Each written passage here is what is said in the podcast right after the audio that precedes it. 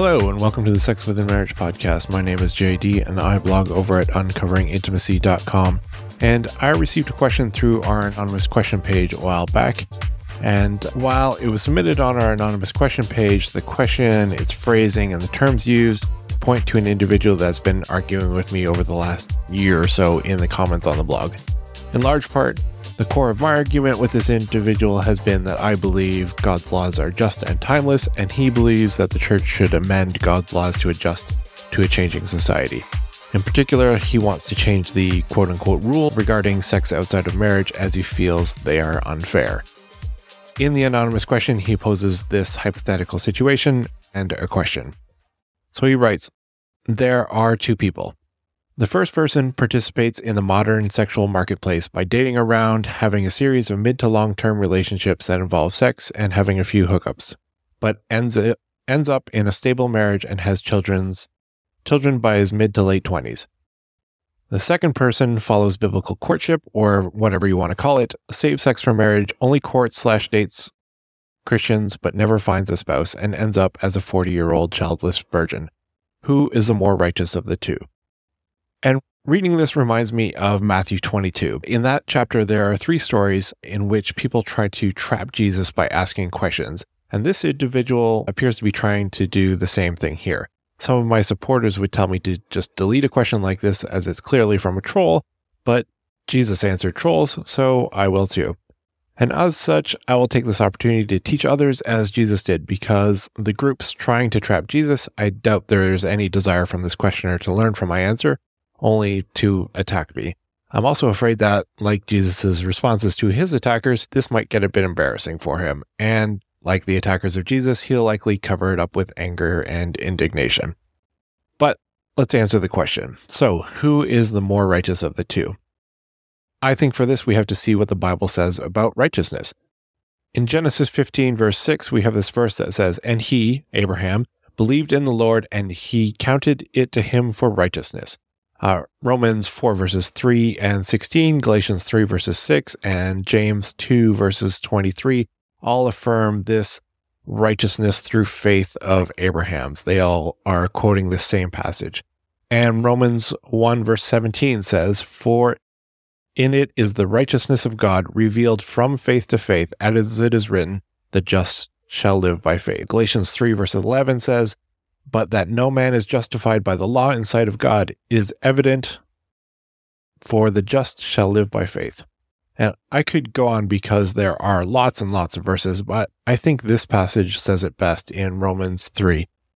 "But now the righteousness of God has been manifested apart from the law, although the law and the prophets bear witness to it. The righteousness of God through faith in Jesus Christ for all who believe. For there is no distinction, for all have sinned and fall short of the glory of God, and are justified by his grace as a gift, through the redemption that is Christ Jesus, whom God put forward as a propitiation by his blood to be received by faith. This was to show God's righteousness, because in his divine forbearance he has passed over the former sins. It was to show his righteousness at the present time, so that he might be just and the justifier of the one who has faith in Jesus." Who is more righteous? The one who had faith in Jesus. And which of these two men in your hypothetical story has a faith in Jesus? I'd argue the second one. The first one ignored God's laws and precepts and did whatever he wanted. The second had faith that God is good, and even if it doesn't produce earthly gains, we are waging a more significant battle in the long run. And of course, we can't know for sure. Perhaps the first had a conversion later, or got more serious about his faith, as some do when they start having children, or maybe he had no faith, as there is no mention of his beliefs. I'm assuming the question implies that they're both Christians, but who knows? The second one only dated Christian women and followed biblical courtship. I don't have a better term for that either. And this would indicate that he at least has some mind to follow. The fact that he turned his back on the world and stuck to his principles even when it was hard, I think that shows that quite strongly.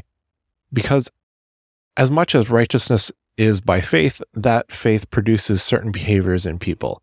If you genuinely believe that God is God, that his son died for your sins, then that will create a desire to follow his commandments. So in a way, actions can be righteous, but it's not the action that produces righteousness, but rather righteousness that produces actions. So, I think your original question is flawed because you put the works at the center rather than Jesus and God.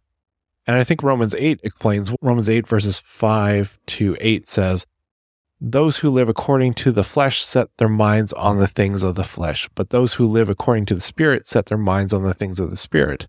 The mind of the flesh is death, but the mind of the Spirit is life and peace, because the mind of the flesh is hostile to God.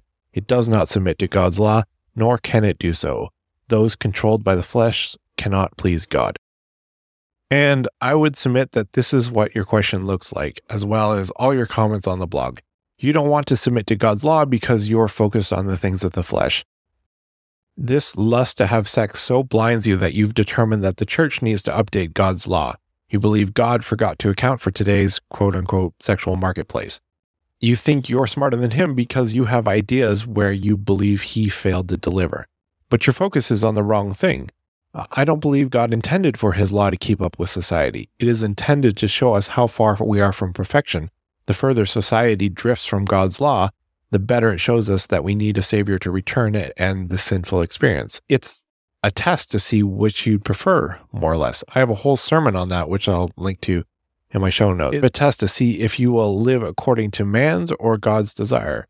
And you've embraced the deception so much that you're now actively engaged in a campaign to not only deceive others, but to get them to deceive all of Christianity. The sad thing is, you'll probably win in the end. The vast majority of Christianity will accept deception one way or another.